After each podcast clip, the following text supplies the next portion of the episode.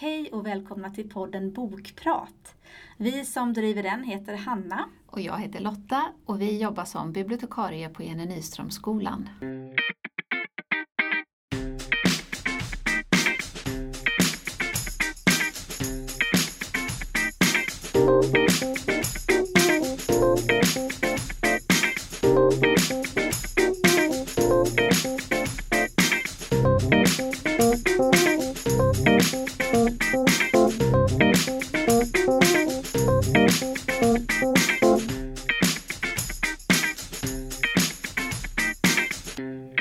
Ja du Lotta, nu är vi här igen. Nu är det dags att bokpodda. Yes. Och vi ska börja med en bok som du har läst, en ungdomsbok. Precis, jag har läst en ungdomsbok. Jag måste säga, jag tyckte verkligen om den här.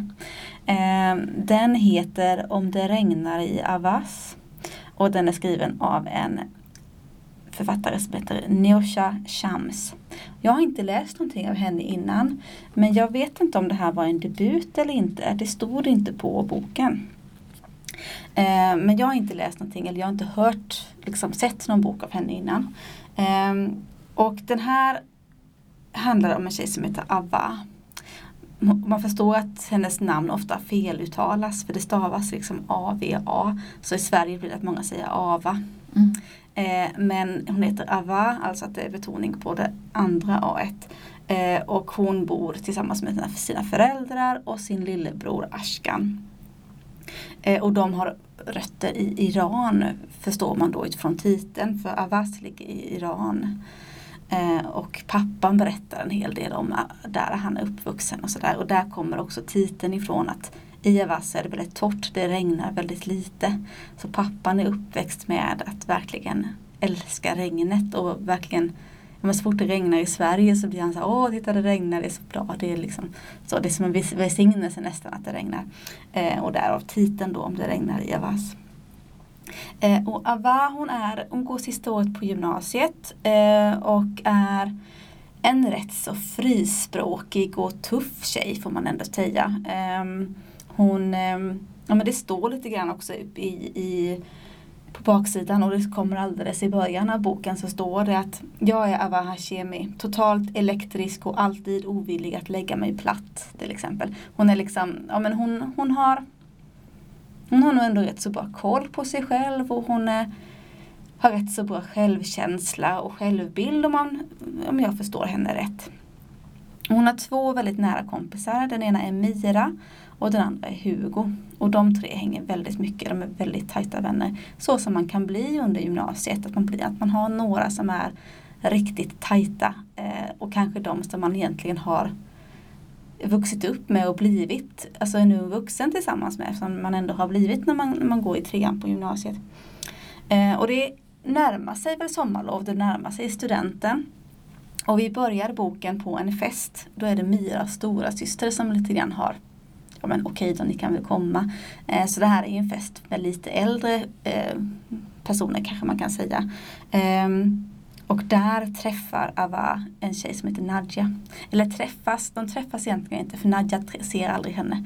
Eh, men hon ser Nadja. Eh, och Nadja är är lite äldre då och också väldigt frispråkig, väldigt stark personlighet. Eh, och Ava känner att hon lite grann faller pladask. Hon gör sånt intryck på henne, Nadja. Eh, så att hon, ja men via sina vänner och via att Hugo känner någon som känner den här Nadja så träffas de igen. Och den här känslan av att när man alldeles i början man gillar någon, man vet inte hur den personen tänker. Men man kanske läser in de här sakerna som att ja men nu så sa hon att jag kunde swisha henne. Betyder det att hon vill ha mitt nummer? Eller ja men nu gick hon rätt så nära mig så hon rörde vid min arm där. Menade hon det? Eller alltså sådär den här typen av början till, ja man vet inte exakt vad som är vad. Men allt som boken går så förstår man att någonstans så vill ju Nadja också umgås och vara med Abba.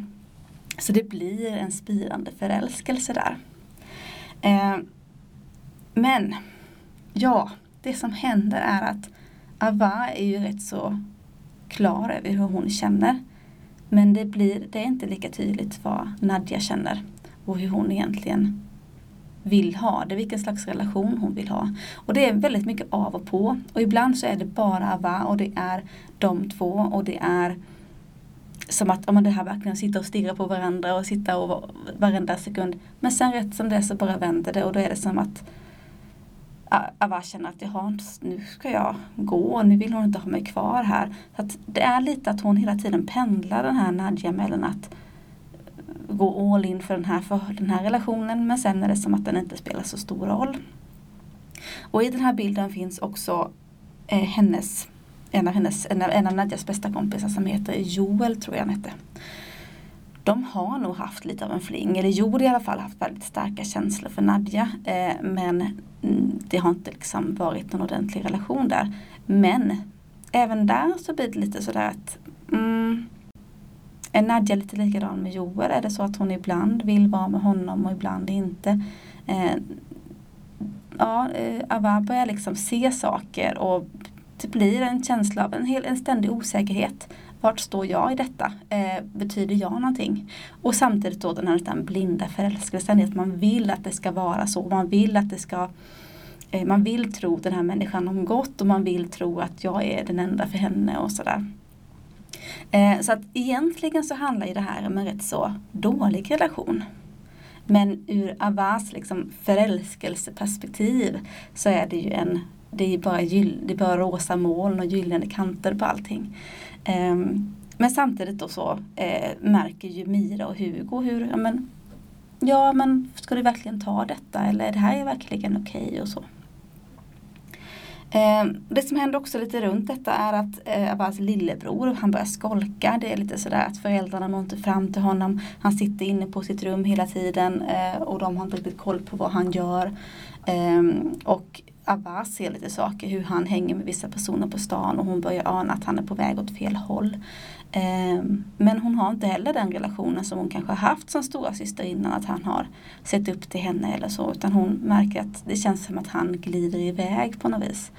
Ehm, jag tyckte att den här var väldigt bra för att den känns den är både lättläst, den är inte svår i språket. Den känns lätt eh, att ta till sig, lätt att identifiera sig med.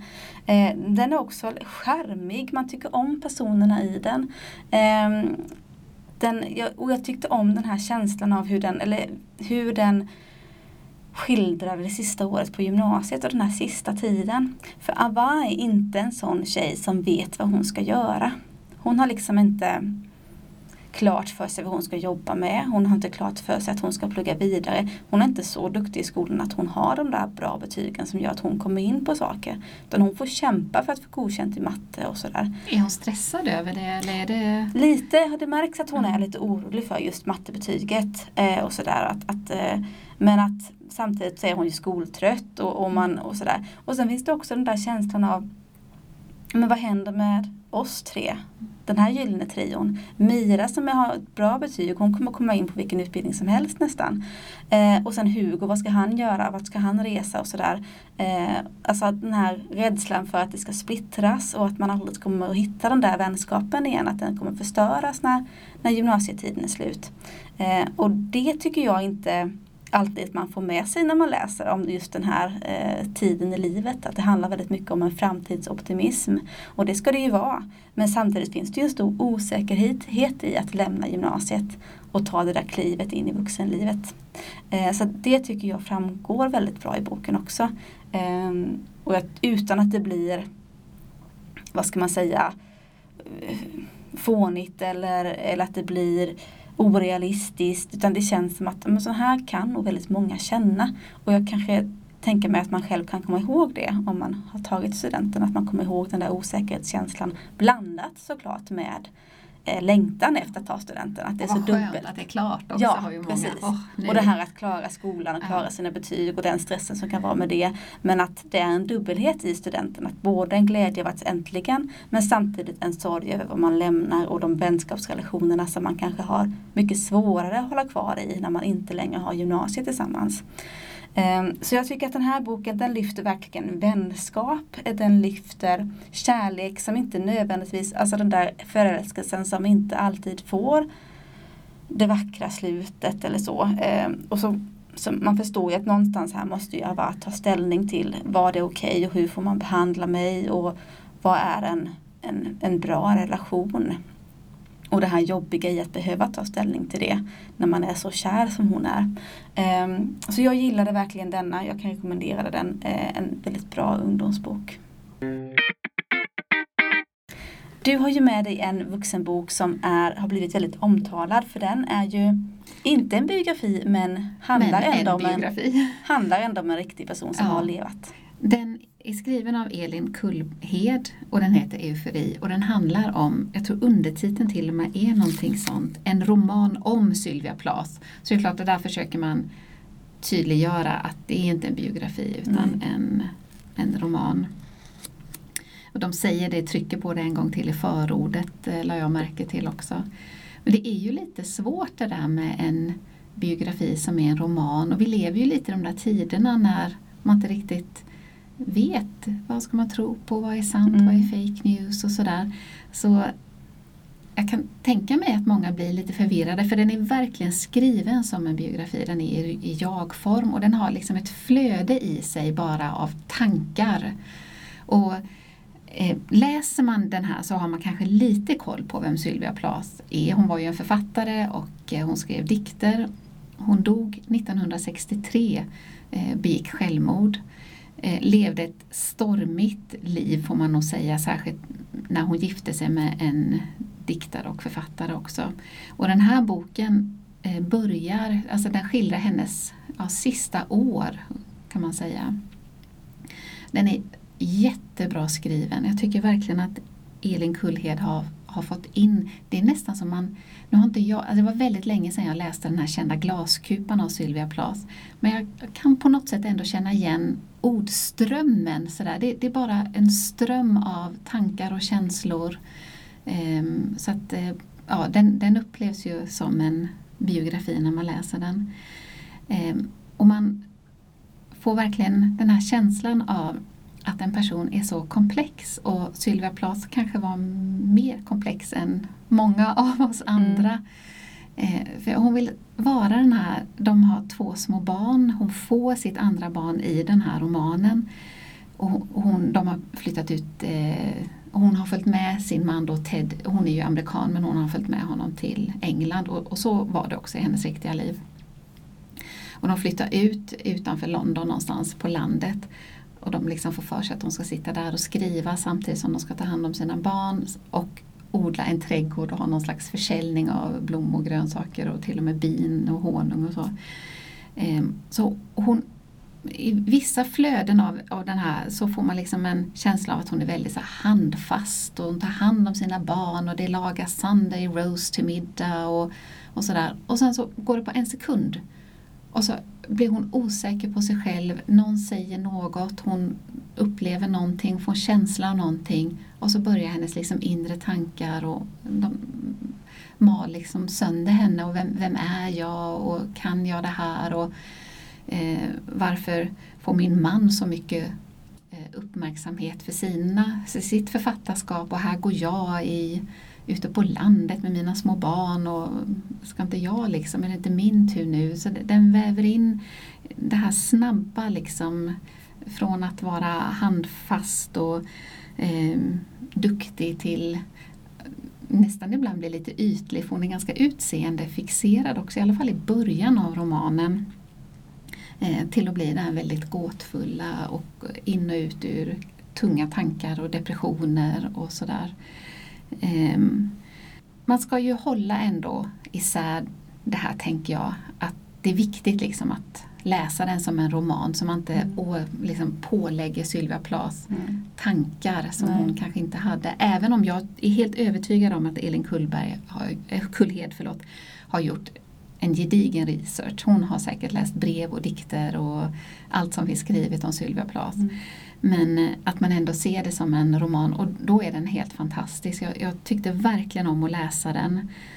Um, men uh, och så samtidigt blir man ju så lite, lite kluven. Mm. Biografi mm. eller roman eller hur ska man liksom ja, känna men, men den är en fantastisk roman att läsa så jag rekommenderar den verkligen. Den är ju inte den, kanske den lättaste ändå. Den har ju ingen jättehandling, det här händer, utan det är ju ett flöde liksom av tankar och känslor och ord och upp och ner och hit och dit mm. och så i hennes eh, kropp och huvud. Eh, men intressant liksom de här relationerna som hon har byggt upp och det vet man ju också att hon hade den här, det här stormiga äktenskapet med sin Ted och förhållandet till sin mamma. Så i den här boken så skickar hon så fantastiska brev hem till sin mamma i USA. Allting är så bra och Ted är så mm. fantastisk och hon vill liksom leva upp till det här att jag nu är jag på rätt plats i livet? Det här är min dröm. Barnen mår bra och blommorna frodas och Ted är fantastisk mm. och så här. Och så hon håller liksom det där vid liv. Och, och sen dras hon ju ändå till de här svårare känslorna hela tiden. Och, jag ja. tycker man kan känna igen sig mycket i det här att det är, det är, vi lever ju i den där det är liksom svårt. Vi ska vara så många roller mm. idag och mm, leva upp till många förväntningar både från kanske föräldrar, från lärare, mm. från kompisar, oss själva såklart. Mm. Jag gör lite kopplingar till, det kom ju för, det är rätt så många år nu sen nu, men det kom ju en roman som heter Timmarna som ja, handlar ja. om eh, Virginia Woolfs? Ja precis. Ja. Eh, och jag, jag gjorde lite kopplingar där när jag hörde talas om den här boken. Att, att där är ju också en sån där eh, en roman som gör anspråk på att gå rätt så djupt in i en författares psyke på något vis. Eh, att det är lite det här att man, man, det är svårt att inte skapa sig en bild tänker jag av den här personen som det handlar om. Men jag tycker ändå, nu, jag läste timmarna kom, jag kan inte riktigt sådär hur jag, upp, hur jag kom ihåg hur jag upplevde den. Men, men jag tycker nog ändå att Elin Kullhed här, hon har väldigt, eh, hon har en ödmjuk inställning till, alltså hon, ja, hon, hon skriver liksom bra. Jag tror att hon, hon är mån om att förvalta Sylvia Plath väl på något mm. sätt. Så man upplever inte det som en Annars kanske man hade nästan upplevt det som ett intrång eller ja. vad man ska säga. Den känslan får man inte när man läser den men det är klart det är viktigt att, att tänka de tankarna mm. ändå tänker jag när man läser en sån här bok. Precis. Eller som Timmarna. Ja. Den, mm, Precis, för de är ju inte kvar att, att försvara sig de här personerna egentligen. Eller försvara, det är ju inte så att, att det kanske framkommer något negativt men eh, de finns ju inte att, att eh, att rätta någonting eller så. Eh, och det är ju lite intressant med ja. litteratur eh, på något vis. Att, att det är ju rätt så vanligt ändå att olika historiska personer förekommer i litteratur. Och, och, och, och här var det ju så känsligt tänker jag. Men hon var ju en ung kvinna. Hon begick ju självmord när hon var 30 år gammal. Hennes barn var bara småbarn, tre och ett eller någonting sånt. Eh, och jag tror till och med att det var så att hon begick självmord när de var ensamma i lägenheten. Mm. Så det är klart att, och hennes barn antar jag lever idag. Mm. Men det vore ju eh. intressant att se om den här när den översätts. Precis, hur, hur tas den emot? Och det är väl inte den första eh, liksom texten där man berättar. Ja, Nej. Liksom, att, Hon är ju så pass stor, ja. Silvia Plath, så det är säkert fler som har skrivit om henne på ett liknande sätt. Men det vore ju intressant att se när den översätts. Jag vet inte om den har översatts till engelska än. Inte vad jag vet. Den är ju så pass ny så jag tänker att det kanske inte har gjorts än. Nej. Men då kan det ju vara intressant att se hur den tas emot av till exempel släktingar till Silvia Plath. Ja, ja. Men absolut läsvärd bara för den är fantastiskt fint mm. skriven mm. i sitt flöde av tankar och en stor igenkänning tror jag vi alla kan ha av de här tankarna som hoppar lite upp och ner i, i oss. Även om Sylvia Plath var kanske extrem ja, i sin personlighet med det. Spännande. Ja. Då får vi se vad vi tar upp nästa gång vi lägger upp ett avsnitt. Eh, då blir det lite nya böcker. Ses om en vecka. Hej hej!